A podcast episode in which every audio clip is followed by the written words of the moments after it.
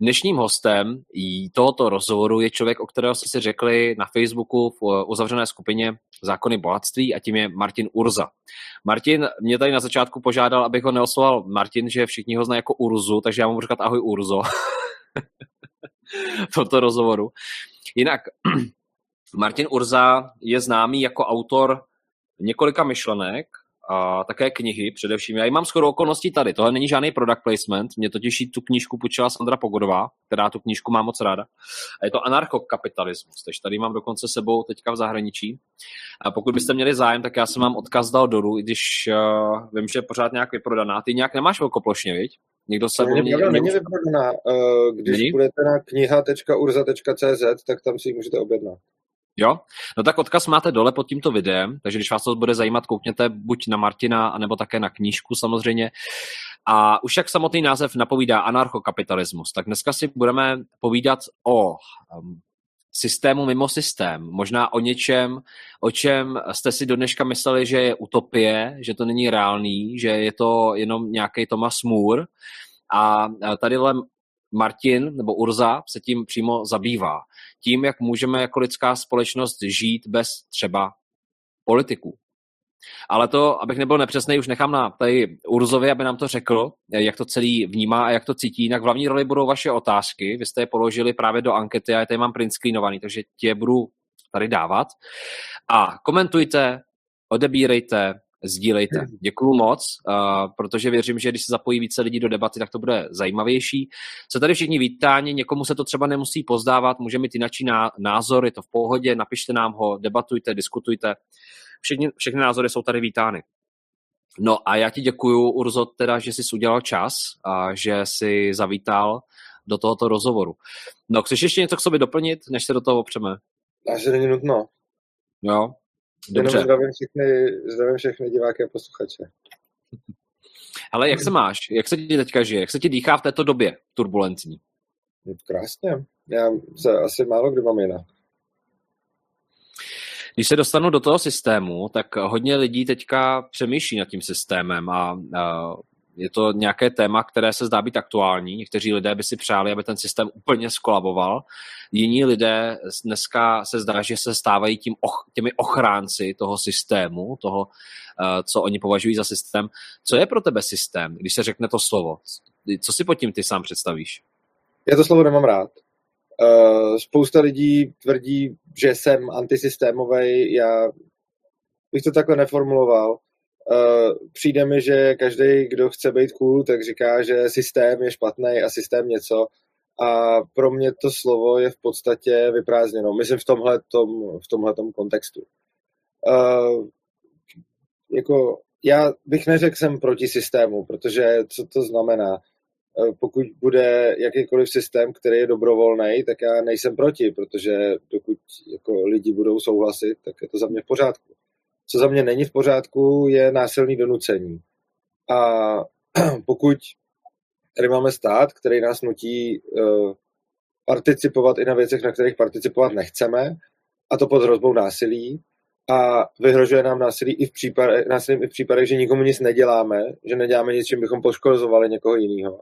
Třeba proto, že si rozhodl, že bude chránit nás samotný před námi samými, uh, nebo proto, že prostě jsou nějaký jako státem předepsaný způsoby, jak máme žít, jakým způsobem uh, máme postupovat, když jsme nemocní, jakým způsobem máme postupovat, když si chceme postavit barák, jakým způsobem uh, máme vzdělávat svoje děti, um, jaký látky si můžeme vpravovat do našeho těla, uh, jak a čím se můžeme ozbrojovat a tak dále. Tak, a je toho jako celá spousta, to bych mohl pokračovat, jaký si máme utvářet obchodní vztahy a zaměstnanecké vztahy, a na, nad všem tímhletím nějakým způsobem ten stát dohlíží a i v případě, že si nějaký, nějací lidi dohodnou, hele, prostě chceme spolu uzavřít nějakou transakci, je to zcela dobrovolný, oba dva to chceme, nikoho dalšího to nemusí zajímat, tak ve spoustě, a chceme to nějakým způsobem, tak ve spoustě případech přichází stát a říká, ne, vy nesmíte, a je tam ta hrozba násilným donucením, že pokud to uděláme nějak jinak, než jako eh, si stát představuje, tak eh, na, vůči nám může být použito násilí, můžeme být donuceni to udělat tak, jak si stát představoval a v krajních případech uh, můžeme být dokonce jako zbaveni svobody a umístění někam do klece, i v případě, že jsme nikomu nic neudělali. A tohle je podle mě jako ten zásadní problém. Mm, za předpokladu, že půjdu a někomu začnu ubližovat, někoho začnu napadat, uh, někoho třeba zabiju, okradu, já nevím, cokoliv takového, tak potom je naprosto na místě, že se ten člověk potřebuje nějak bránit, nebo že jeho bude někdo nějak bránit. Ale pak je celá spousta případů, kdy vlastně vůbec nikomu nic není třeba udělat. Prostě stačí třeba, a moje hlavní téma je asi to vzdělávání, takže na tom můžu, můžu začít. Eh, když bude někdo vychovávat a vzdělávat svoje děti jinak, než říká to, a pozor, tím nemyslím nějaký jako zanedbávání dětí, nemyslím tím nějaký týrání, myslím tím, že budou mít všechno, co potřebují, jenom prostě třeba zvolí eh, nějaký vzdělávací model, který třeba je ve světě naprosto ověřený, ale v České republice eh, třeba není úplně legální. Tak v takovémhle případě může najednou přijít stát a dá se mu ty děti dokonce odebrat. Jo. A tohle a spousta dalších věcí, je to jako jeden příklad, ale je prostě v úplně každém aspektu naší společnosti eh, tohle to máme, tak prostě výsledkem potom je, že ten stát je monopolem na násilí, který nás nutí žít nějakým způsobem. A tohle je to, co mi vadí. Za předpokladu, že by tady byl stát, který bude zcela dobrovolný, což znamená, kdo chce participovat, participuje, kdo nechce participovat, neparticipuje, tak eh, s tím bych neměl problém a vlastně nevadilo by mi, že je to jako systém, ať už to znamená cokoliv. Vadí mi vlastně násilný donucení a vyhrožování násilným lidem, kteří nikomu nic neudělali. Hmm, hmm. Ale eh, teďka probíhaly v České republice demonstrace poměrně často. Jak ty vnímáš demonstrace? Podpírají systém nebo probouzejí lidi? to řeknu takhle. Uh, ani jedno. Podle mě, já nevím, demonstrace jsou podle mě celkem... Ale já věřím v dialog a věřím v nějakou míru milovnou komunikaci. A demonstrace do tohohle toho podle mě nespadají já si nemyslím, a zase, ať si každý chodí demonstrovat, když chce, já to nikomu neberu, je to prostě, když to někdo dělá, já ho, já ho určitě nesoudím. A jsem ten poslední, kdo bude říkat, nedělej to, nebo dělej to, ale já osobně chci jako přispívat k nějaký změně společnosti nebo ukazovat svoje názory v nějakém míru milovném dialogu, jako třeba teď tady s tebou, nebo kdekoliv jinde, já to dělám neustále, přednáším, mám eh, spoustu debat, eh, píšu, mám jako produkuju spoustu obsahu, kde se snažím formulovat myšlenky způsobem, aby jim ostatní porozuměli. Ale nesnažím se za prvý ani moc nikoho přesvědčit nebo mu říkat, co má dělat. Spíš si s těma lidma chci povídat a pokud z toho vzejde to, že mi dají zapravdu, nebo já jim, že se ode mě něco naučí, nebo já od nich, tak je to super. Ale nepřipadá mi moc smysluplný pro mě osobně jít někam řvát na náměstí z cedulí něco, protože si nemyslím, že tohle je způsob, jak můžu někoho přesvědčit. Je to způsob, jak si můžu něco vyřvat. Je to způsob, jak můžu někoho zastrašit. Je to způsob, jak můžu uh, jako se nějak ukázat a přeci jen nějak dosáhnout svýho. Ale myslím si, že, jsou to, že je to způsob dosažení svýho, který je krátkodobý. To, co pro mě má význam, je s někým se bavit a buď se od něj nějak poučit, třeba přehodnotit nějaký svůj názor, nebo se s ním bavit a on dojde k tomu, že přehodnotí nějaký jeho názor. To je všechno super a v pohodě, ale nechci nikoho uřvat, ani přeřvat, ani k ničemu donutit a to, co chci, je prostě fakt dialog a dialog podle mě na demonstracích se úplně nevede. Díky moc za tvoji otevřenost. Urzo, já jdu na první otázku od lidí pro tebe. Co je nejčastější argument státistů, že svět nemůže fungovat bez státního aparátu? Hm. No my máme takový už libertariánský vtip a to je, kdo by stavil silnice. Kdyby nebyl stát, kdo by stavil silnice. Je to uh, asi nejčastější věc, kterou lidi namítají, když se s tím třeba vůbec nikdy nesetkali, uh, tak to první, na co se zeptají, je tohle. A potom mě ještě napadlo, že mám ještě jeden upgrade, když uh, jeden člověk mi na to řekl, a kdo by solil silnice. Takže existuje, a jinak existuje celá spousta jiných argumentů, a nejčastější je určitě tenhle. No a kdo by to dělal? no, lidi, firmy, úplně stejně jako cokoliv jiného. My, máme, my žijeme v takové iluzi, že mm, jako takhle. Všichni asi nějak tušíme, že to, jak to bylo nastavené před rokem 89, nebylo moc šťastný. Což znamená, že stát vlastně spravoval úplně všechno to asi není ten způsob, jak to chceme dělat. Potom po roku 89 se nějaký odvětví jako uvolnili a jako stržněli. A v podstatě se stalo to, že vlastně v podstatě úplně všechny ty odvětví, které se předali ze státu trhu, začaly fungovat líp. Ať už to bylo třeba potravinářství nebo prostě cokoliv. Tak uh, pohostinství, je, je to spousta věcí. Které, a, a některý zůstali tomu státu. A t, tam je neustále řada notorických problémů, podfinancování a tak dále. A furt řešíme podfinancování jako školství, řešíme podfinancování zdravotnictví, řešíme, že nejsou doktoři, řešíme, že nejsou učitele. A když se podíváme jako na, na ten volnotržní sektor, tak jako kolikrát kdo řešil, že je jako podfinancovaný IT, nebo že je podfinancovaný prostě něco, jo? To, to, tyhle otázky nepadají, protože prostě je tam nějaký dobrovolný vztah mezi tím zákazníkem a tím, mezi tím odběratelem a tím producentem. A není to jako na té bázi donucení a státního monopolu, kdy vlastně monopoly hm, poskytují drahé a nekvalitní služby a stát je ten největší monopol, který tady je a potom se přesně podle toho chová, že prostě vybírá od lidí peníze a poskytuje jim nějakou službu, jenže to, kolik vybere peněz, nemusí vůbec souviset s tím, jak kvalitní ta služba je. A samozřejmě to taky často nesouvisí. A když, těch, když lidi by to nechtěli platit, no tak on si stejně může vybrat víc na své fungování, takže nemá žádnou tuhletu uh, zpětnou vazbu.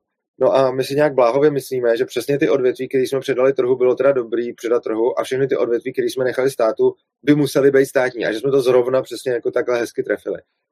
Ale ono to podle mě není pravda už protože, když se podíváme, když se v té době dělali statistiky, jako jaký odvětví si lidi nejvíc neumí představit, když byl, byl tehdy ten komunismus, řekněme rok 90, a teď se dělala anketa, jaký odvětví si lidi nejvíc neumí představit, eh, že by se privatizovali. Zkus si typnout, co byla nejčastější odpověď.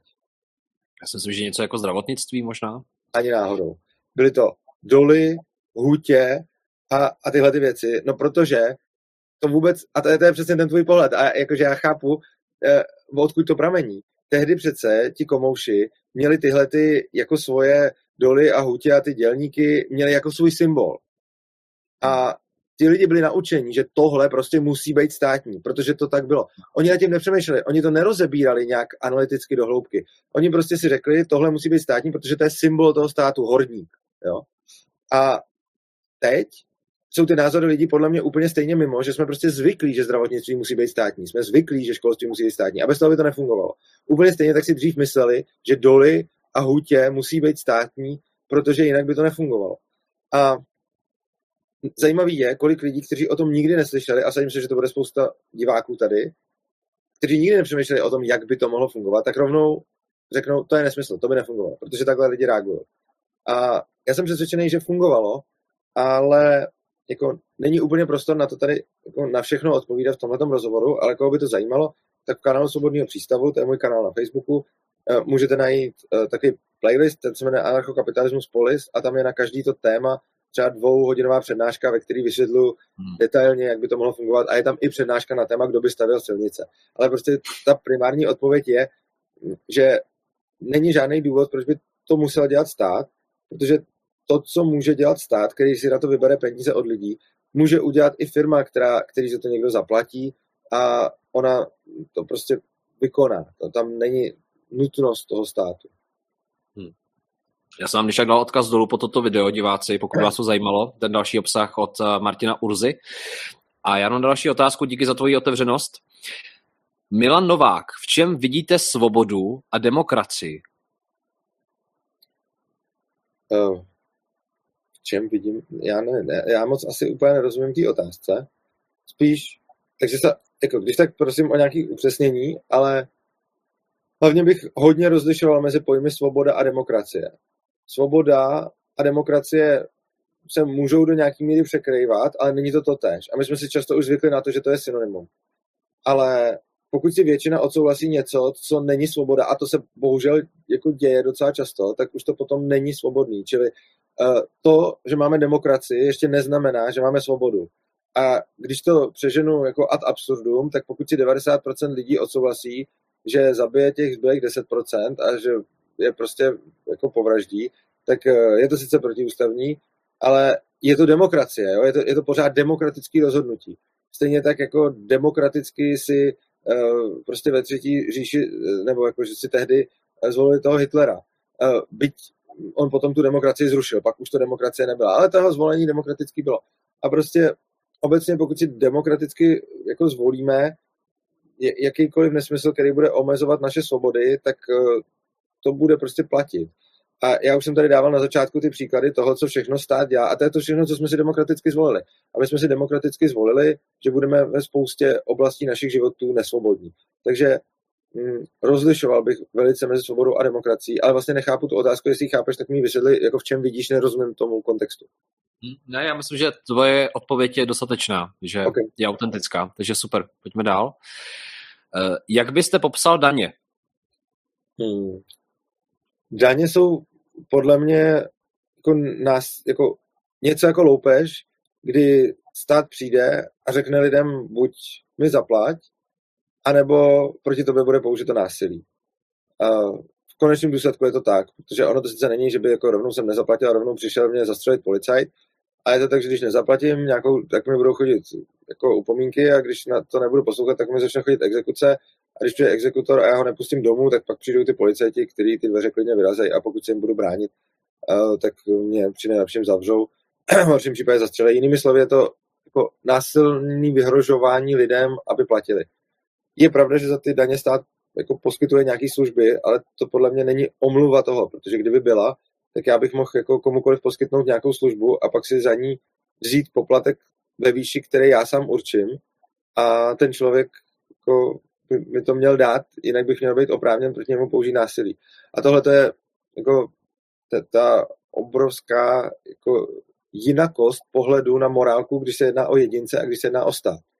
Já prostě, i když za tebou přijdu a udělám pro tebe cokoliv, nějakou službu, můžu tě, já nevím, třeba ošetřit, ošetřit, nebo tě můžu někam odvést, nebo tě můžu umýt auto, nebo prostě něco, tak eh, prostě není v pohodě, abych teď přišel k tobě na ulici před dům, tam ti umyl auto a potom ti řekl, kolik mi za to zaplatíš a když mi nezaplatil, tak ti začali naskakovat úroky a když mi to nedal, tak bych na to poslal exekutory. Tohle každý ví, že je blbost, protože ty jsi neřekl o to, abych ti měl auto, neuzavřeli jsme spolu žádnou dohodu a pokud já jsem ti ho umyl, tak ty mi za to nemáš co platit, pokud jsi to předtím jako se mnou nedohodl.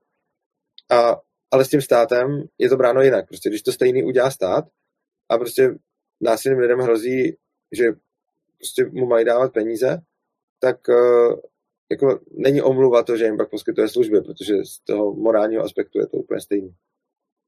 Hmm. Uh, ještě se tě zeptám doplňkově. Myslíš, že když jsi mluvil o té svobodě a demokracii, že to nemusí být synonymum, a myslíš si, že lidi přirozeně mají skon dávat přednost třeba nějakému drobnému útlaku nebo většímu útlaku pod podmínkou pocitu bezpečí, že, že třeba i ten stát je takovou určitou třeba iluzí, jako říkají někteří, že to poskytuje nějaké rádoby bezpečí, které ve finále ale působí nebezpečně? No, eh, na tohle bych odpověděl citátem Benjamina Franklina, který eh, kdysi řekl, že ti, kdo se vzdají svobody, aby za ní získali trochu bezpečí, ztratí oboje. A ono to přesně jako sedí. Prostě v momentě, kdy já se začnu zdávat svobody, abych za ní dostával bezpečí, tak to potom budu dělat tak, že někomu budu dávat tu sílu a tu moc, aby mě chránil, tomu státu, tomu jako centralizovanému orgánu. Ale čím víc on bude mít síly, tak mě sice tou silou může chránit, ale taky může proti mě kdykoliv otočit. A jako děje se to, děje se to v různý míře pořád. A byly samozřejmě režimy, které to dělali excesivně, jako ten, co tady byl před 89 jsou režimy, které to dělají jako řádově méně, jako ten, co je tady teď. Ale pořád se to děje. A vlastně jako další citát, který mě k tomu napadá, je, když nemůžu uh, věřit lidem, kteří mají svobodu, jak můžu věřit lidem, kteří mají moc. Prostě když nemůžu věřit decentralizovaným lidem, kteří budou se svobodně tady pohybovat a potřebuji proti ním nějakou ochranu, jak můžu věřit lidem, kterým dám tu státní moc centralizovanou aby ji mohli používat, takže, takže tak. Hmm. Možná vyvstává i otázka, eh, co teda je jako jinačího než stát? Ehm, jak by to mohlo fungovat jinak? No, vlastně jako na bázi dobrovolnosti vlastně to, o co jde anarchokapitalistům, není, že se zruší stát včetně všech služeb, který poskytuje, protože My si samozřejmě uvědomujeme, že potřebujeme zdravotnictví, že potřebujeme vzdělávání, že potřebujeme celou spoustu věcí. To, o čem mluvím, je, aby byla možnost tomu státu konkurovat v jakýmkoliv odvětví a aby každý mohl dobrovolně začít podnikat v čemkoliv a aby si lidi mohli vybrat, jestli chtějí hm, jako ty služby od toho státu nebo od nějakého konkurence. Takže jako to, to moje doména je vzdělávání a teď, učím uh, ve škole Ježek, Ježek bez klece, což je taková škola, řekněme, tak svobodná, jak česká legislativa umožňuje. Ale pořád vlastně v momentě, kdy chci provozovat školu, tak musím, musí mi to povolit ministerstvo a oni to často třeba nepovolají, nebo dokonce většinou to, to nepovolují. A často i proto, že by ty školy konkurovaly těm státním. A přitom jako si myslím, že by každý měl mít možnost prostě podnikat v jakýmkoliv oboru si přeje a ty lidi, kteří jako chtějí využívat jeho služby, aby mohli se vyvázat z toho, aby za tu službu konkrétní platili státu a aby si ji pobírali někde jinde. Takže vlastně to, o čem mluvím, je, aby stát jako demonopolizace toho státu, aby umožnil konkurenci ve všech odvětvích a když lidi chtějí využívat něco, co není státní, aby jim to umožnil a aby je z toho nechal udělat jako opt-out. A potom by se vlastně ukázalo, jako spousta lidí řekne, ten stát to dělá nejlíp. A jo, tak pokud mají pravdu ten stát to dělá nejlíp, tak je to vlastně jedno, protože pár lidí si to bude dělat někde mimo a nic se stejně nezmění a drtivá většina lidí si to bude dělat tam, kde je to jako nejlepší u toho státu.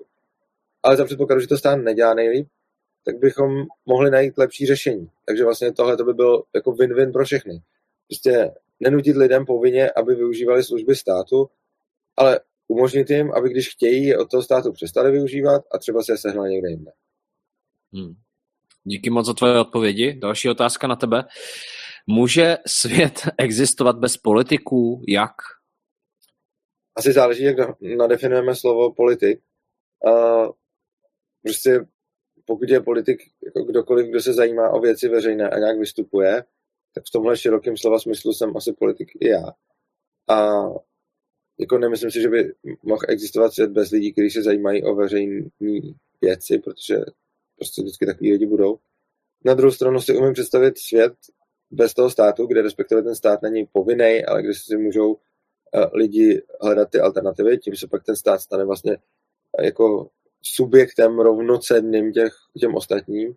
A potom jako jako ty lidi v tom státu se můžou nadále nazývat politici, ale už by nedělali to, co, uh, to, co teď, že už by je nemuseli jako všichni volit, nebo že už by ne, nemuseli vládnout všem, uh, protože ta společnost, o které já mluvím, je decentralizovaná společnost, která nemá jako nějakého jednoho vůzce a tím pádem tam nemusí mít pak ani ty politiky. Další otázka. Martin Juzl, jak ubránit území bez státu proti sousedním státům, bez těžkých a sofistikovaných zbraní a armády, pouze milicemi? Uh, no to, tohle je docela náročná otázka, mám o tom hodně, mm, mám o tom hodně různých přednášek, takže zase koho by to zajímalo detailně, tak se může podívat, protože na tohle to se fakt těžko odpovídá v krátkosti, přesto to nějak, přesto to nějak zkusím. Ale je mi jasný, že to, co teď řeknu, nebude vyčerpávající ani náhodou, takže koho to víc zajímá, najděte si v kanálu Svobodného přístavu, mám tam přednášky na tohle téma. Hmm. Zaprvé si nemyslím, že by bylo nutné bránit se pouze milicemi, protože když budeme mít uh, nějaký anarchokapitalistický území, tak tam určitě bude um, spousta jako lidí poptávat nějakou bezpečnost, kterou bude někdo poskytovat, takže tam určitě bude eh, jako spousta profesionálů se, se, se zbraněma. Uh, pouze milicemi zase závisí na síle těch, uh, těch jednotlivých jako, řekněme, jako území. Prostě v momentě, kdy si představíme válku jako obrovský země, ve které je spousta lidí a malinký země, ve které je málo lidí a ještě chudší třeba, tak ta nemá šanci bez ohledu na to, jak, jaký je kde zřízení. A naopak to platí stejně. Za předpokladu srovnatelných si nemyslím, že by se nutně to území muselo bránit pouze milicemi. Samozřejmě v době míru není nutný úplně jako zbrojit a mít nějakou velkou armádu, ale v momentě, kdy vidím, že mám třeba agresivního souseda, který zbrojí a podobně, tak můžu tu armádu začít taky vytvářet.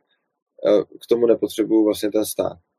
A co se týče nějakých sofistikovaných zbraní, tak ty taky nejsou vyloučený, protože historie ukazuje, že vlastně čím sofistikovanější, čím jsme technologicky pokročilejší, tím více ve válce záleží na ekonomické výkonnosti a nikoli na hm, jako počtu mužů třeba. a uh, čím a, a ta anarchie je rozhodně ekonomicky výkonnější než stát a zase o tom mám spoustu článků a, a přednášek, kde vlastně jako celkem jasně ukazuju, že uh, ta anarchie ekonomicky bude určitě jako nadřazená tomu státu, což znamená, že potom ten, uh, to území bude mnohem bohatší a když bude mnohem bohatší, tak pak ve výsledku může být i vojensky silnější. Ale je mi jasný, že tahle ta odpověď jako není uspokojivá, akorát, že to v tomhle formátu nedokážu podat prostě, podat prostě líp. Ale jak říkám, když si najdete u mě třeba přednášku, která se jmenuje Armáda, tak tam se o tom bavím. Hmm. Taky odkaz jsem vám dal dolů pod video případně, najdete tam více odkazů. Další otázka na tebe. Martin Juzo, je možné na území, je to jsme asi teďka měli.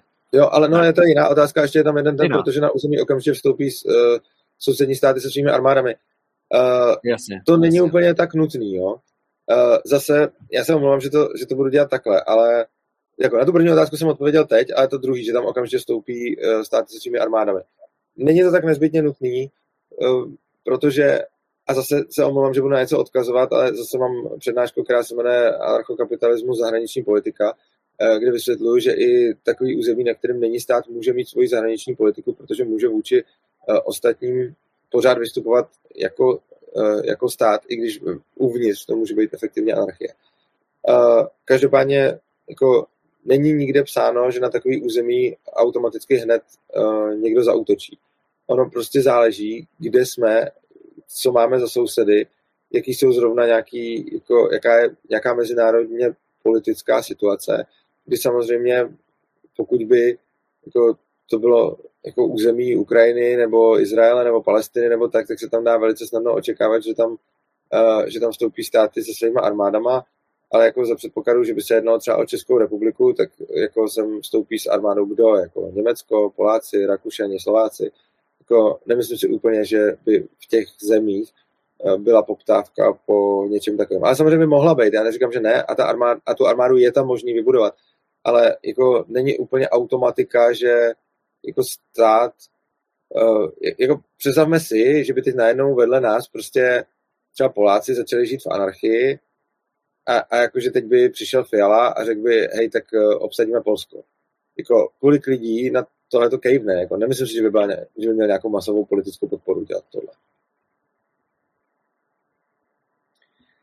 Jo, díky moc za tvoje odpovědi. Petr Svoboda se ptá, kam se mám odstěhovat, pokud se chci co nejvíc přiblížit myšlence anarchokapitalismu. Já nevím, já, já si myslím, že to je tady, jako my jsme docela jako svobodná země, jakože jsme dost nesvobodní, ale v porovnání s ostatními jsme docela svobodná země, takže jako mně přijde Česká republika i má jako, nej, jako jednu z největších libertariánských komunit asi možná na světě jako asi ne úplně největší, ale prostě další zajímavý podobný země jsou třeba Brazílii, nebo uh, já nevím, prostě je, je, nebo v New Hampshire je eh, New State Project, kde se vlastně libertariáni z celé Ameriky zgrupují do New Hampshire, uh, kde získávají nějakou i politickou sílu. A jako nevím, ta, ta otázka je hodně, jako když se chce co nejvíc přiblížit myšlenkám anarchokapitalismu, já se jim snažím přibližovat tady a teď a záleží asi, co tím kdo myslí a co přesně chce, protože pak jsou jako státy, které třeba nabízejí dost značnou ekonomickou svobodu, třeba Singapur, ale zároveň jsou úplně hrozní, co se týče všeho ostatního, protože jsou to v podstatě takový fašo diktatury, co se týče všech ostatních než ekonomických svobod. Hmm. A zase potom máme země, které jsou relativně svobodní, jako tak nějak už jako od základu, což může být třeba i ta Česká republika je docela svobodná, je to třeba Švýcarsko, nebo zase v nějakých oblastech Spojených státy, ale zase ve spoustě to tak jako vůbec není. A potom ale může mít třeba země, kde sice ty zákony jsou teoreticky velice nesvobodný, ale nějaká svoboda tam je právě proto, uh, že ty státy tam nefungují a moc to nevymáhají, což jsou třeba nějaký státy Latinské Ameriky. Ale zase to tam má nevýhodu, že prostě je to tam jako chudší. Stejně tak uh, máme, mám jednoho kamaráda, jmenuje se Paolo Lupta, který vlastně je digitální nomád a zařizuje jako možnost jako víc nějakého občanství, cestuje po celém světě a má, má panamský občan a vlastně Panama má celou spoustu uh, různých jako zajímavostí, že tam se na něj nedá dosáhnout ve spoustě ohledech, lze migrovat do různých zase daňových rájů, že jo, a tak dále, takže fakt záleží prostě, co chcete, co je vaším cílem, ale pořád si myslím, že Česká republika má hodně dobrý poměr svobody ku nějakému jako bohatství, kdy prostě máme na světě třeba jako spoustu jako kombinací jako ekonomické svobody, osobní svobody a tak. A já si myslím, že Česká republika na tom ve srovnání s ostatníma není vůbec špatně. Hmm. Ale jak si, čím si vysvětluješ uh, to, že tady máme tolik libertariánů v České republice?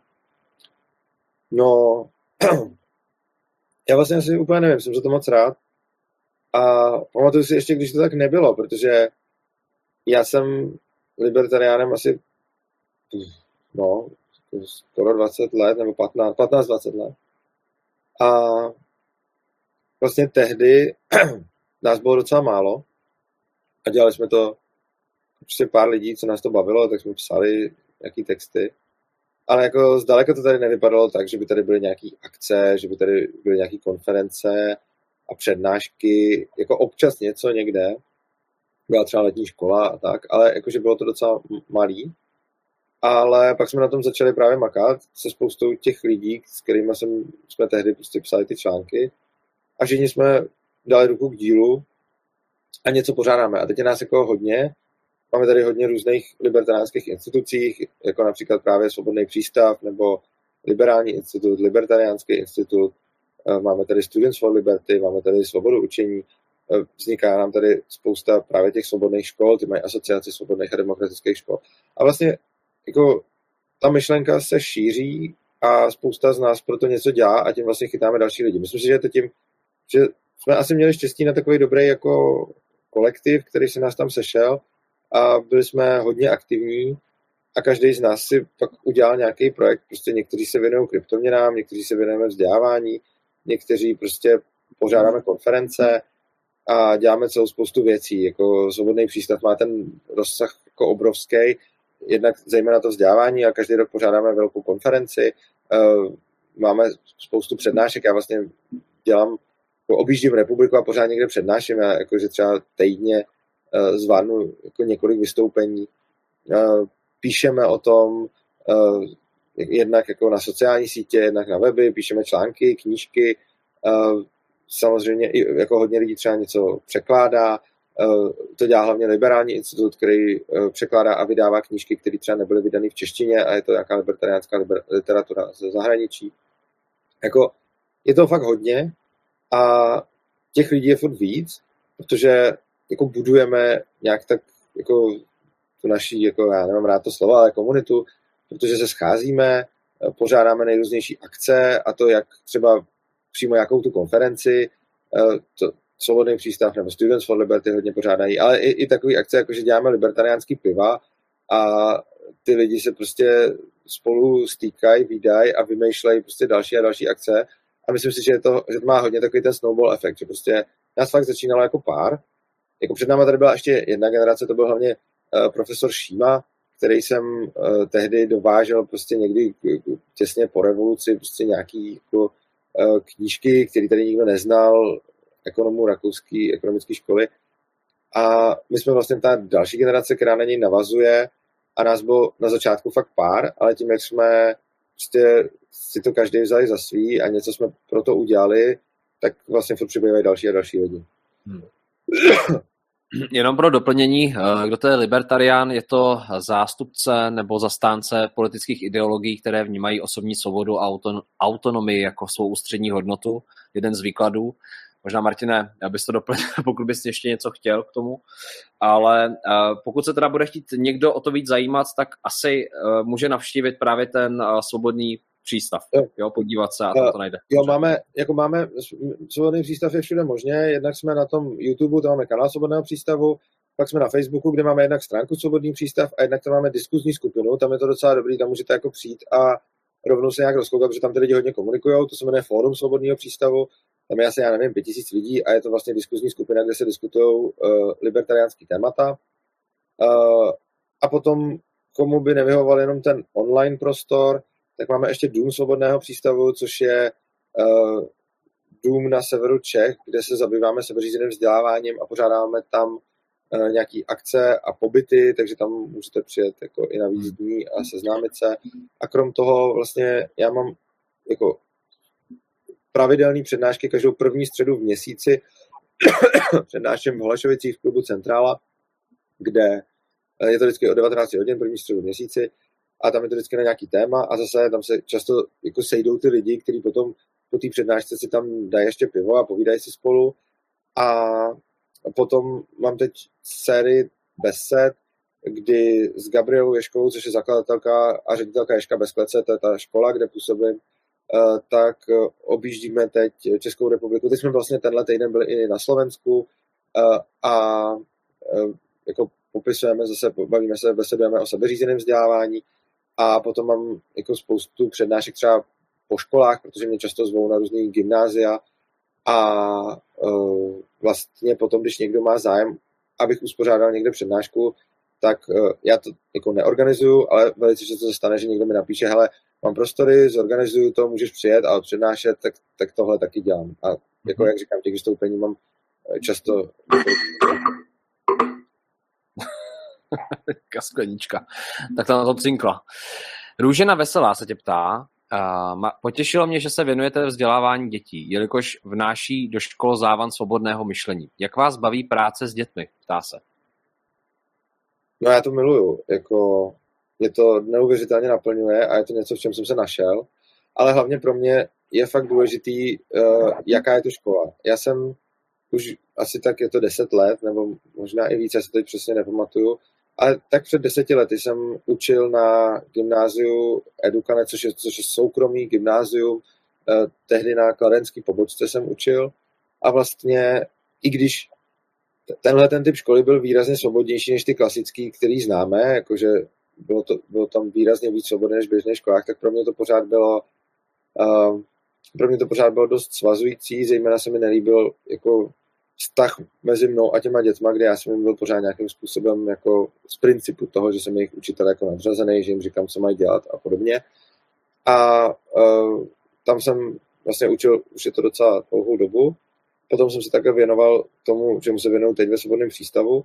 A teď nově jsem začal učit věšku bez klece, což je škola, která právě je založená na tom sebeřízeném vzdělávání a uh, je to vlastně koncept škol, který je není až tak nový, je vlastně ve světě přes 100 let starý, i když tady v České republice ta první škola je právě ten Ježek bez klece, který je eh, který vznikl před 8 lety, 2014. A ty další školy se přidávají, jich tady teď asi tak 20. A je to vlastně uh, koncept, který, mm, který pracuje s tím, že těm dětem neříkáme, co mají dělat a necháváme to na jejich vnitřní motivaci, že oni si k tomu všemu dojdou sami. A ono to ku podivu funguje, protože když hm, jako nikdo to nečeká, protože zejména čím víc má člověk zkušenosti s klasickým školství, tak si řekne, tohle to nemůže fungovat, protože když to dítě necháte jako úplně svobodně, tak ono si bude hrát počítačové hry a bude kašlat na to, jestli se naučí číst a psát. Ale v praxi se ukazuje, že to tak prostě není, protože jako my si myslíme, že ta čeština a matika je pro to dítě ta nuda a ten fotbal nebo Minecraft je pro to dítě ta zábava. A je to tak, pokud to dítě nějakou dobu prostě furt nutíme dělat tu matematiku a češtinu, tak ono se mu to potom zprotiví a zhnusí a nechce to dělat. A když to dítě tohleto donucení nepozná, tak to jde dělat samo. A máme vlastně děti, kterým nikdo je nikdy ne, ne, nenutil učit se číst, učit se psát, nikdy jim neříkáme, máš dělat tohle, nikdy jim neříkáme, nehodnotíme je, neznámkujeme je, neříkáme jim prostě, máš teď jít udělat tohle, ale oni se to naučí. Úplně stejně jako se lidi naučí chodit a mluvit, kdybychom měli teď nějakou jako školu nebo nějakou státní instituci, která bude lidi učit chodit a mluvit, a já bych byl za jejich zrušení, zrušení tak mi všichni budou říkat, hej, jestli to uděláš, tak ty lidi nebudou umět chodit a mluvit. A ono je to blbost. Lidi se naučí chodit a mluvit. A úplně stejně se naučí číst a psát. A důkazem toho jsou jako 100 let trvání školy Summerhill v Anglii a jako 50 let trvání jako dalších obdobných škol všude po světě. Já u nás ve školu taky, jsme tam 8 let a jako nemáme tam děti, který by se tam prostě nenaučili číst a psát. Oni se to všechno naučí, i když jim nikdy neříkáme, že to mají dělat, protože je to pro ně přirozený a prostě to potřebují k životu. A je to něco, co je teda o hodně jiný, než jsme zvyklí eh, v, jako v klasických školách, ale je, je to pro mě to ono a je to pro mě hodně naplňující a vlastně miluju tam uh, s těma dětskama být a fungovat a trávit s nima čas. A vlastně, i když jsem z Prahy, tak kvůli tomu, uh, kvůli tomu dojíždím do Brna. Další otázka na tebe. Urzo Václav Jícha. Kdo a jak by v ANCAPU Ankap. nebo ANCAPu financoval například vězeňství? Co s nenapravitelnými recidivisty? Ptá se. No, já si myslím, že obecně vězení je extrémně nadužívaný a neúplně vhodný prostředek eh, k tomu, jak nakládat eh, s, jako s, prostě s kriminálníky. Eh, nebo prostě s tím, kdo něco spáchá. Konkrétně jako to, na co já bych se zaměřoval, je očkodnění té oběti a nikoliv na potrestání pachatele. A zejména, když už teda chceme pachatele nějak trestat, tak mi nepřijde moc hodný způsob, kdy je to typ trestu, jako vězení je typ trestu, kde toho pachatele tam dáme do nějakých uh, sociálních poměrů, ve kterých bude interagovat s dalšíma podobnýma a jako dělat nějaký třeba krás nebo tak podobně je tam vlastně normální, protože se najednou dostane do, do nějaký sociální bubliny, která není zrovna moc uh, přívětivá pro nějakou jeho třeba nápravu. Ale i když pomineme tohle a řekneme si dobře, kašleme na něj, tak jako uh, pořád je to o tom, že někdo něco spáchá a potom celá společnost musí platit ten pobyt v tom vězení, což znamená, že někdo něco udělá a, a ta oběť ještě navíc těžko může být, nebo může být hůř odškodněná, protože on, když je v tom vězení, tak nemůže být zdaleka tak ekonomicky aktivní, jako když tam vězení není. Takže vlastně tím, že někoho šoupneme do vězení, způsobíme to, že jednak je náročnější odškodnit tu oběť, jednak to má nějakou cenu pro celou společnost a jednak jeho sice dočasně jako izolujeme od té společnosti, takže to nemůže páchat dál, ale potom, potom zase vrátíme, až třeba na nějaké extrémní případy.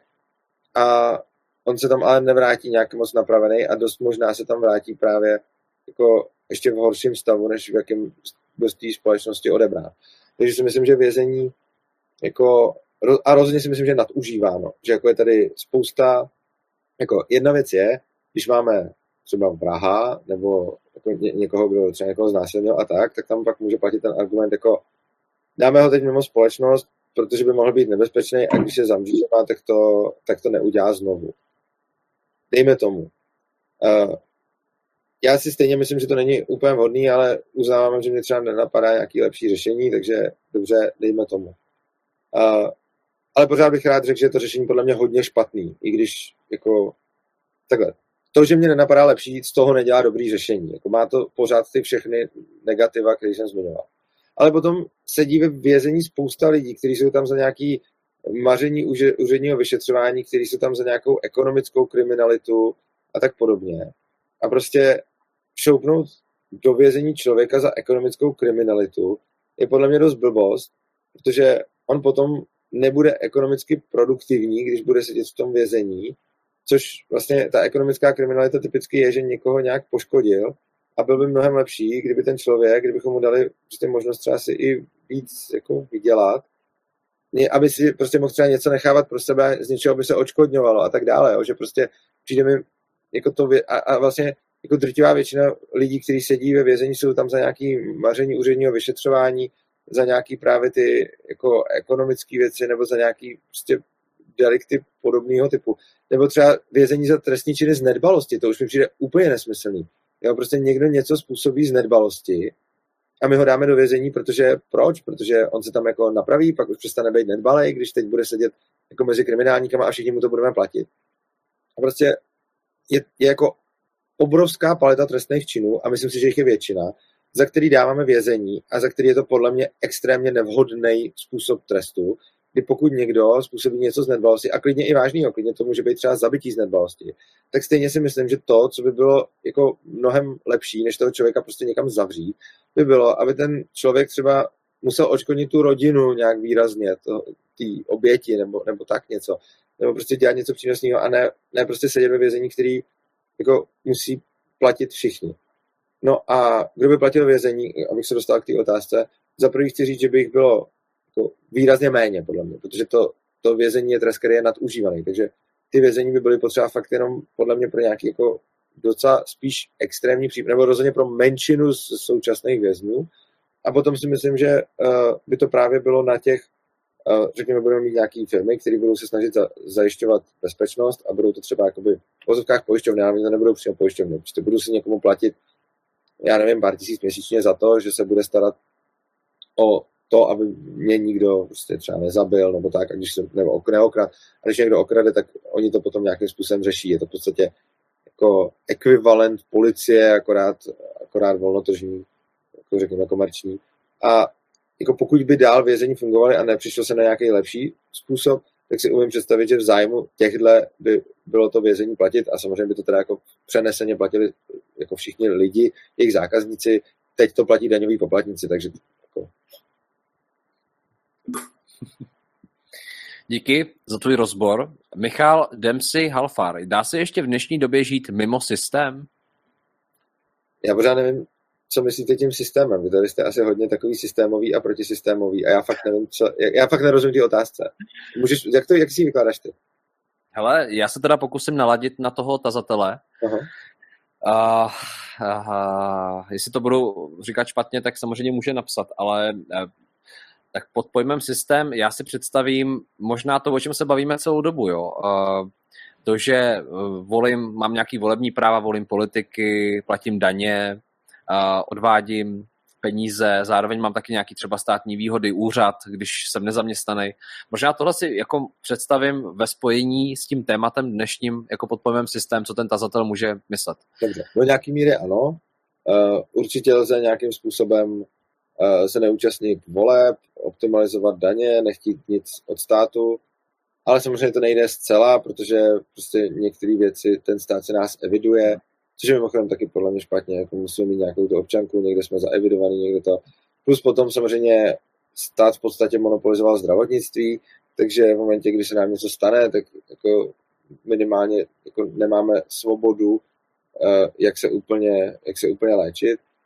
Ale jako ne zase, že by to vůbec nešlo, eh, jsou způsoby, jak, eh, jak prostě tohleto omezit, jako například jak to dělá, jak jsem říkal, ten Pavel tak, že má občanství, jakože panamský občan a má prostě jako firmy zase zaregistrované v jiných státech a že prostě je takové rozprsklavý po, po spoustě států a tam nějakým způsobem, tam nějakým způsobem funguje. Takže uh, myslím si, že to nějak jako do nějaký míry to lze, ale úplně to nelze, protože potom stejně prostě potřebujete si postavit dům a potřebujete k tomu stavební povolení. Jo, a jako takových věcí je celá řada. Hmm. Jinak je to dobrá otázka, co je systém mimochodem. Tak eh, nám třeba napište vy, diváci, co eh, vy si představíte pod pojmem systém. Co to je? Ten systém. To mě zajímá, jak to vnímáte vy, co, co si tam představujete. A jinak děkujeme za sdílení dál, za komentář, za odběr. Dal jsem odkazy na Martina Urzu dolů pod toto video, takže můžete mrknout na doplňkový materiály, případně tam také najdete odkazy, pokud vás baví tyhle rozhovory, tak můžete podpořit do míry, jak to cítíte, jak můžete. A já teď mám, Urzo, ještě pár otázek na tebe. Mm. Další otázka. Gerda Odehnalová. Co děláte osobně proto, aby váš svět byl lepší, hezčí a byl jste v něm šťastný? Ptá se tě. Je to moc krásná otázka. To, za, to, za to děkuji. No, já mám moc krásný svět a jsem v něm opravdu šťastný. A myslím si, že to hodně vychází z toho, že žiju život, který chci žít, že jsem sám sebou, že jsem autentický a že si dělám to, co chci a potřebuju a nepopírám se. Takže hmm, je to, je to celá spousta věcí. Je to třeba, že jsem dřív byl programátor a byl jsem v tom i dobrý, ale potom, když jsem zjistil, že chci dělat radši něco jiného, tak jsem tam tu práci položil a šel jsem dělat jinou.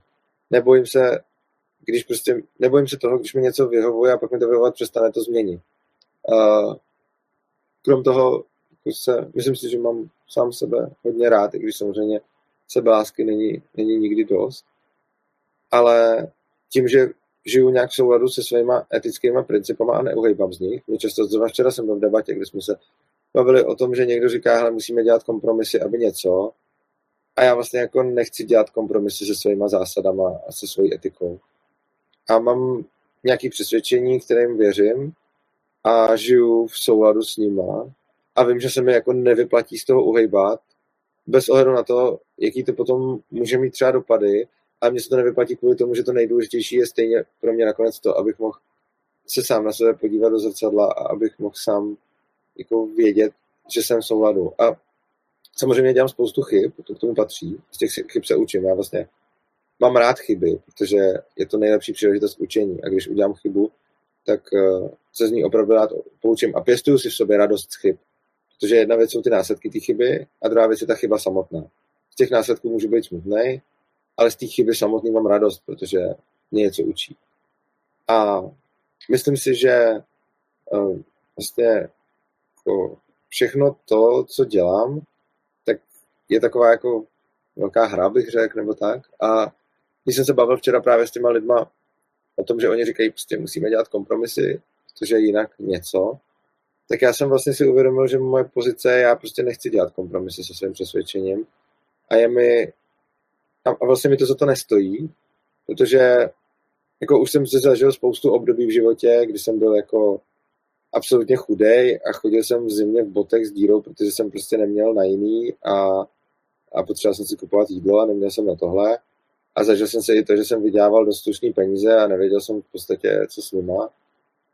Ale vlastně ty dvě období se od sebe moc nelišily mírou mýho štěstí, protože bych řekl, že v tom majetku to tak úplně není a že jako nějak bylo, nějak bude a nezáleží na tom tolik, abych kvůli tomu musel nějakým způsobem zaprodat sám sebe.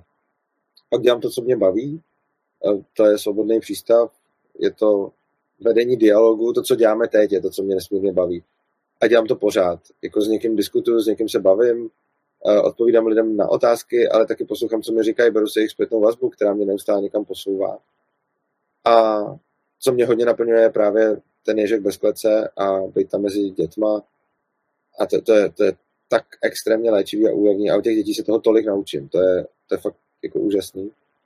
A asi můj úplně největší koníček je nějaký seberozvoj, sebepoznání, práce na sobě. A potom jsou pro mě extrémně důležitý vztahy.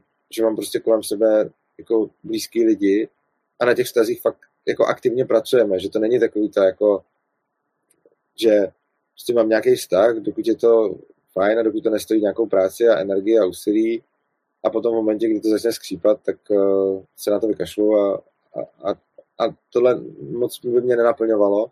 To, co mě fakt naplňuje, je mít kolem sebe lidi. A teď já nemluvím jako o partnerských vztazích, mluvím fakt jako o mezi, ale jako partnerských taky samozřejmě. Ale mít prostě kolem sebe lidi, s kterými to třeba ne vždycky je lehký a to na obě strany, ale prostě pracujeme na tom a tím, jak na tom pracujeme, tak poznáváme sebe navzájem i sami sebe a učíme se spolu komunikovat, učíme se spolu fungovat.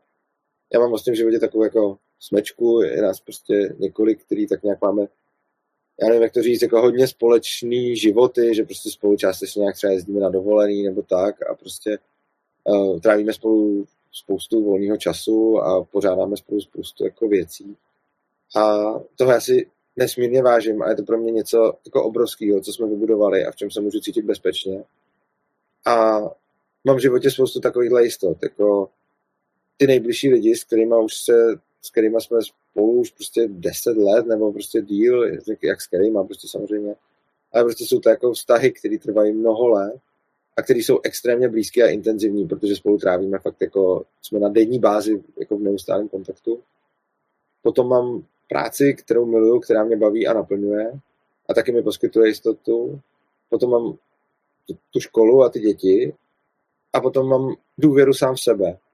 V to, že už jsem spoustu věcí zvládnul a vím, že když se cokoliv posere, tak to nějak zvládnu taky. A když ne, tak nevadí, protože jsem jenom člověk. A učím se mít se rád i se všema svýma chybama. A myslím si, že mi to celkem jde. A čím víc si ty chyby přiznávám a čím víc jsem k ním otevřený a čím víc jim čelím, tak tím víc se můžu mít rád takovýho, jaký jsem. A ten seberozvoj, to je prostě asi moje největší vášeň. A díky tomu se cítím jako hodně klidný a stabilní.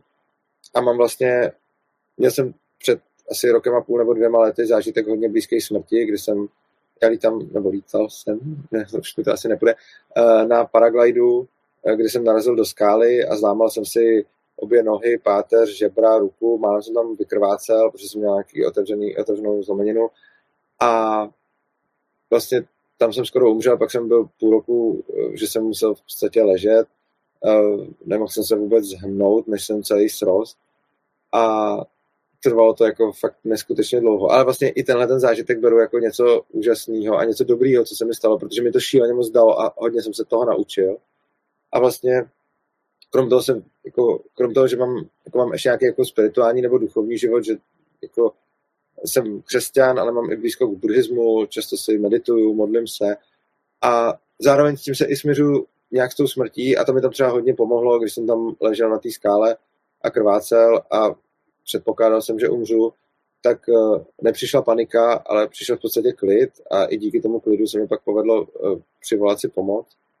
A vlastně jo, je, je to smíření se s tím, že jako nikdo, všechno je pomíjivý, nikdo tady nebude věčně a já tady nepotřebuju být věčně, což znamená, že potom uh, jako já vím, že prostě nepotřebuji, já vím, že jako nechci umřít, chci žít, ale vím, že ta smrt přijde, že k tomu patří a jsem s ní, troufám si říct, smířený.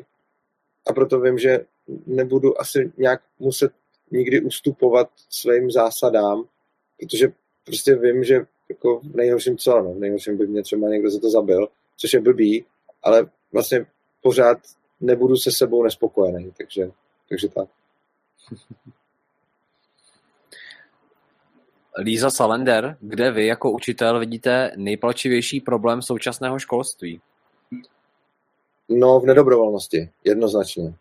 V tom, že ty děti tam nejsou dobrovolně, v tom, že ty uh, jako hodiny neprobíhají dobrovolně, uh, v tom, že celá ta škola je vlastně postavená na tom, že ty děti jako musí poslouchat.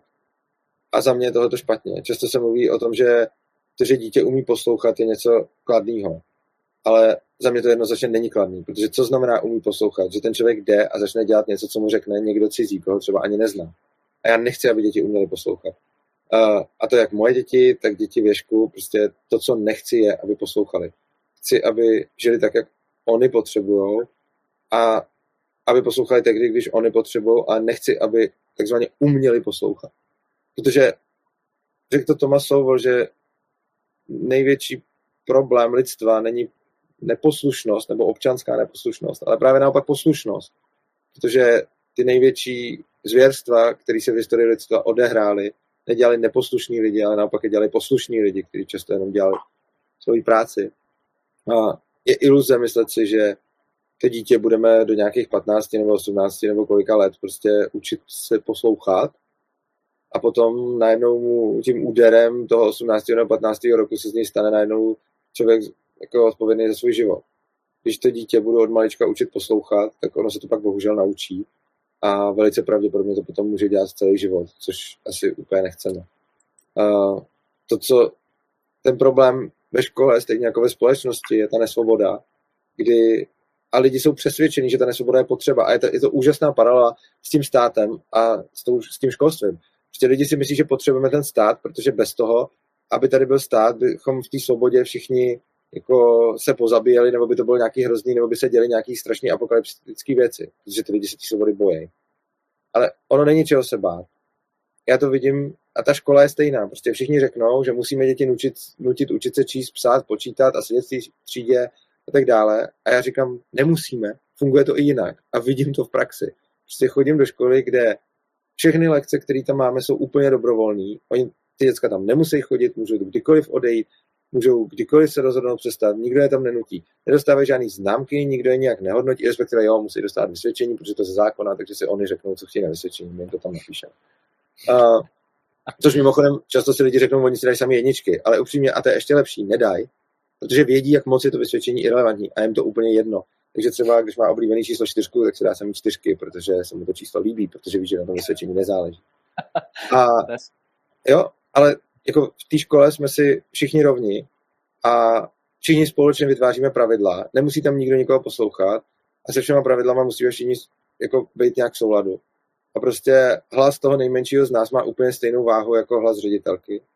a je jedno, jestli je člověku v té škole 5 nebo 15 nebo prostě 40 nebo prostě kolik a je jedno, jestli je tam učitel nebo žák nebo ředitelka. Ale v každém tomhle mají všichni možnost úplně stejnou měrou se podílet na pravidlech a na veškerém chodu školy, včetně toho, kdo tam bude učit, kdo tam nebude, eh, včetně ekonomických záležitostí té školy a vlastně jako úplně všeho. Takže eh, včetně toho, že prostě nějakým způsobem jako přijímáme nový studenty nebo nový učitele, tak o tom, kdo tam bude třeba nový učitel, rozhodují úplně všichni, včetně prostě pětiletých děcek. A nedělá se přijímací hovor s ředitelkou, ale dělá se přijímací hovor s celou školou, že tam člověk týden je. A vlastně novýho studenta i novýho učitele přijímáme úplně stejně. A prostě dalo by se toho říct mnohem víc. A je to organický způsob, jak fungovat a jak se vzdělávat.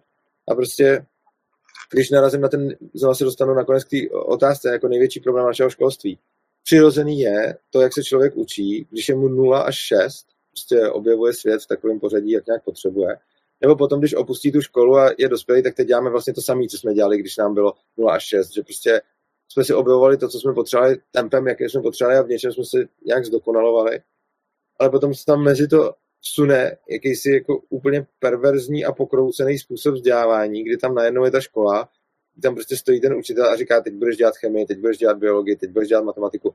Koho by tohle bavilo? Jako představte si to, jako, to jsme dospělí, jako, jak by se vám líbilo, kdyby teď někdo přišel a řekl by, jako teď od 12 do 1 děláte biologii, od 1 do 2 děláte chemii, od 2 do 3 děláte matiku. Ale i kdyby to byly věci, které by vás bavily, jo, jako mě kdyby třeba jako někdo říkal, že a já prostě miluju třeba prostě tady točit videa nebo eh, přednášet a podobně. A kdyby mi někdo říkal, jako teď od 10 do 11 jdeš stříhat video, pak od 11 do 12 jdeš přednášet, od 12 do 13 budeš mít hovor. Mě by to začalo štvát, kdyby mi to někdo plánoval, kdybych si to neučila sám. A s těmi dětskami je to úplně stejný. Takže chyba toho školství je vlastně celý ten jeho model, který byl mimochodem vytvořený za účelem výchovy poslušných vojáků a, a vlastně je to ten jeho základ, který učí poslušnost a myslím si, že to jde dělat jinak a vlastně vím, že to jde dělat jinak, protože to u nás ve škole děláme jinak. Hmm. Další otázka od Naděždy Horákové. Bude poražen nový světový řád?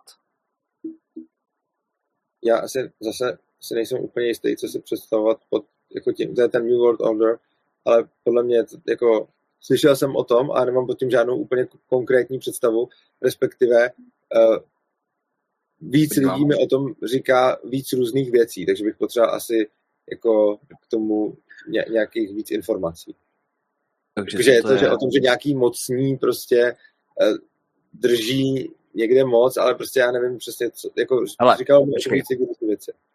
Já jsem tady vyhrabal na Google. Je to, je to teda prosím vás Wikipedie, takže s rezervou, ale je konspirační teorie, která tvrdí, že malá skupina mezinárodních elit ovládá a manipuluje vlády, průmysl a mediální organizace po celém světě a že primárním nástrojem, který používá k ovládnutí národů, je systém centrálního bankovnictví. Jedná se o teorii, která se stala populární po roce 1990. Takže bych řekl, že to je jako New World Order, je něco jako, vlastně, že nějaká skupinka lidí ovládá všechno a je v zákulisí. No, takhle, co se týče toho bankovnictví, to jsem nevěděl, že to je s tímhle spojení, tak jako centrální bankovnictví je podle mě úplně špatně a měl by být decentralizovaný, zejména třeba kryptoměny jsou cesta. A zase, pokud vás to zajímá víc, tak mám o tom zase přednášky v kanálu Svobodného přístavu, mám přednášku o penězích a vysvětl, a je tam těch přednášek víc, třeba vystupoval jsem na nějakých konferencích, kde jsem přesně o tomhle mluvil, vysvětloval jsem tam, jak vznikají peníze, jak to celý funguje, uh, vysvětloval jsem tam, jaký jsou alternativy k současnému bankovnictví a tak, takže jako jsem ten poslední, kdo by hájil uh, centrální bankovnictví.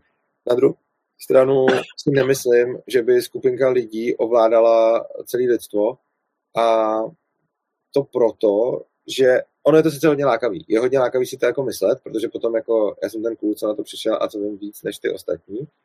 Ale nemyslím si, že to dává logický smysl, když se podívám na to, jak funguje svět.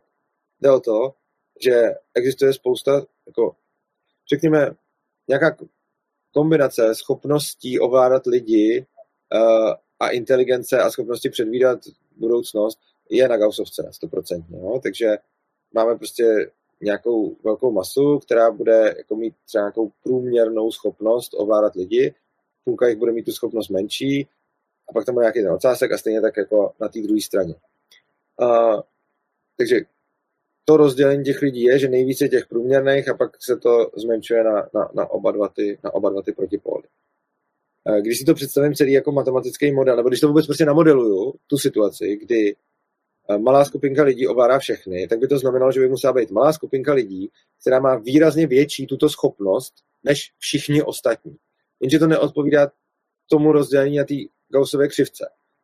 A to, co se tam bude reálně dít, když, se podí, když to bude rozdělení jako na na Gaussové křivce, což je, že ti, kteří budou patřit k těm nejschopnějším jako manipulátorům, inteligentním a podobným, nebo nemusí být ani manipulátoři, může to být prostě fakt inteligentní lidi se schopností předvídat, číst svět a tak podobně, tak tahle ta skupinka není žádný důvod, proč by měli spolu spolupracovat, zejména proto, že oni nejsou jako nějaká homogenní skupina, která by byla prostě jako spolu někde. Takový lidi se prostě budou rodit všude po světě a jasně, že někteří z nich spolu můžou spolupracovat, ale spousta z nich může spolu taky o tu moc nějakým způsobem bojovat. Jo? Jakože když budeme mít dva super mocný psychopaty, tak je sice hodně lákavý představit si, že jsme tady my, ti hodní, a oni, ti psychopati, kteří jsou proti nám.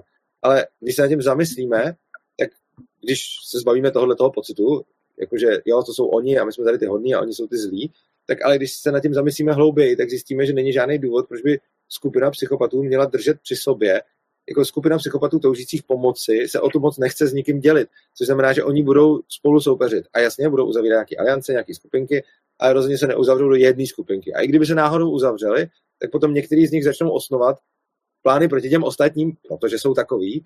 A Taková hra o trůny. No. Cože?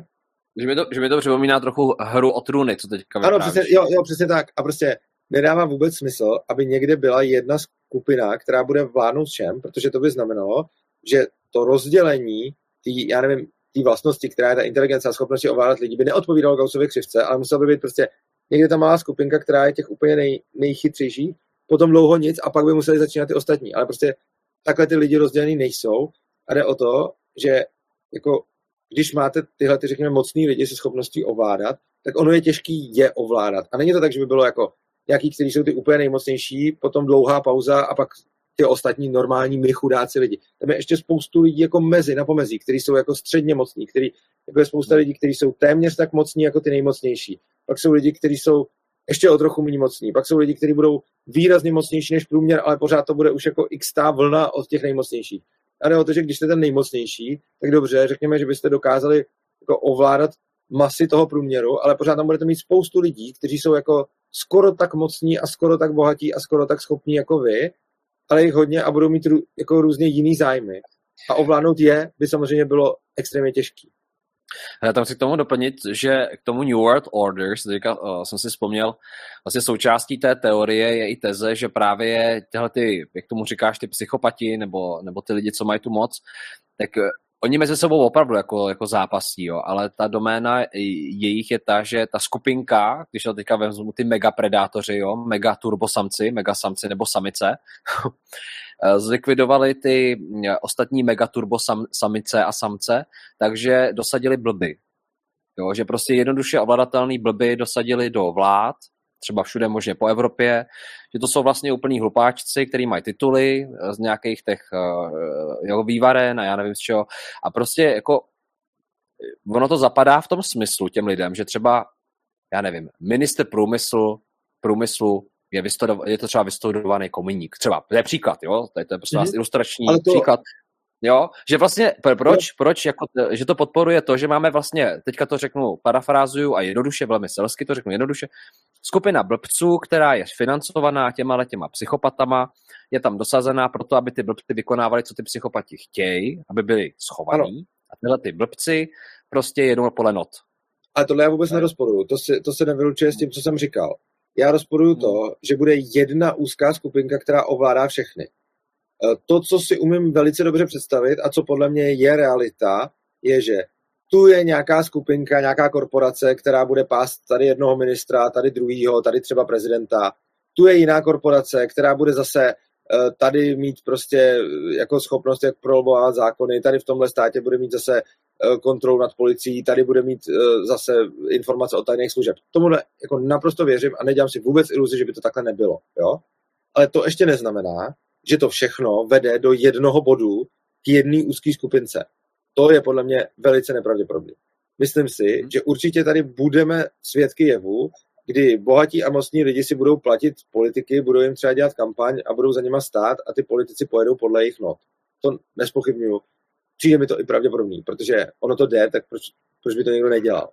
Ale ze stejného důvodu, proč je pravděpodobný tohle, tak je nepravděpodobný to, že by to celý vedlo do jedné skupiny. Pravděpodobně bude více skupin mocných po světě, který spolu budou zápasit o moc a zároveň budou mít koupený politiky a nedivil bych se, kdyby někde i prezidenty nebo předsedy vlád a podobně. To si umím představit jako velice dobře a ty politici o tom konec konců ani nemusí vědět, jako v mnoha případech. Jo. Takže jako je možný, že kolik politiků může sloužit někomu a ani nevědí komu třeba. A jako s tímhle nemám vůbec problém si představit.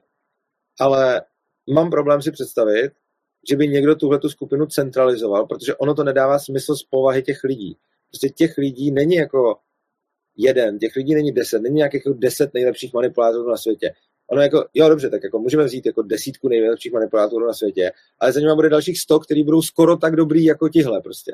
Nebo bohat, jako, já říkám manipulátorů, ale myslím jako kombinaci schopnosti ovlivňovat lidi, bohatství, vlivu a tak dále. Tak prostě není to tak, že by bylo prostě jich deset a pak dlouho nic a pak to. Je to prostě, že jich je deset těch úplně nejschopnějších, pak bude dalších 20 o trochu méně schopných, pak bude dalších 50 ještě o trošičku méně schopných a tak to dál půjde. A ty rozdíly mezi nimi nebudou velký.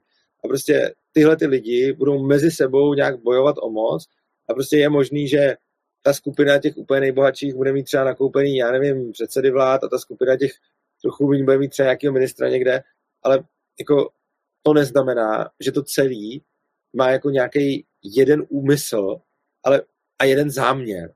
Těch záměrů tam bude víc a ty záměry spolu budou na tom světě nějakým způsobem jako, jako bojovat, nebo prostě někdy půjdou spolu, někdy půjdou proti sobě, někdy se spojejí, někdy zase ne v závislosti na tom, jaký bude zrovna čí konkrétní zájem, ale prostě podívejte se na to kdekoliv.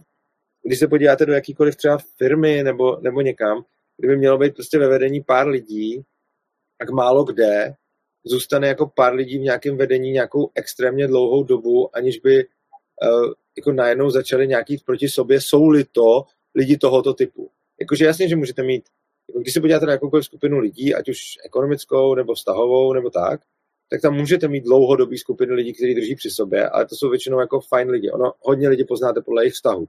Prostě, když se podíváte na to, co má ten člověk kolem sebe za vztahy, tak když má kolem sebe jako dlouhodobě fungující vztahy, tak je velice malá pravděpodobnost, že by ten člověk byl nějaký jako zákeřný. Když ten člověk vám začne povídat, že všichni jsou na něj zlí a všichni ho opustili a, a on nikoho nemá a takhle, tak je to pro mě lehce varovný světýlko, protože jako, neříkám, že to tak musí být, ale může. A v momentě ale, kdy máte někde jako skupinu lidí, kteří jsou jako třeba jako nějaký třeba se skladem k nějaký psychopatii, nebo že třeba nesnáší ostatní, nebo že mají potřebu kontrolovat ostatní a mít moc, tak když máte takovouhle skupinku, tak můžete všude pozorovat, že ona, se, ona si potom nakonec půjde po krku sama. Vy třeba, uh, jak si uváděl tu hru o trůny, to je sice fikce, ale on, on, jako ty, ty sociální dynamika těch postav je tam stvárněná velice dobře. A prostě tím, že tyhle ty lidi, kteří chtějí uzurpovat moc, jdou nakonec vždycky po sobě, tak není žádný důvod, proč by to takhle nefungovalo i v těch nejvyšších jako sférách. Hmm. Což pak vidíme, že to se odráží v těch válkách všude ve světě, v různých lobistických manévrech a, a, a tak dále. No, Martine, neboli Urzo, jak, jak teda se radši, když ti je říkáno. Díky moc za tvůj čas, díky moc za tvůj výklad, rád jsem si tě poslechl, mám tady poznámky, moc fajn s tebou pokecat a už jenom proto, že tvoji práci částečně znám, tak jsi mě to krásně zase navedl do nových věcí. Pro vás, pro všechny, kteří jste viděli poprvé tady Martina Urzu, tak se mrkněte třeba na web Urza, Máte ho dole mimochodem pod tímto videem, nebo koukněte na další doplňkové materiály.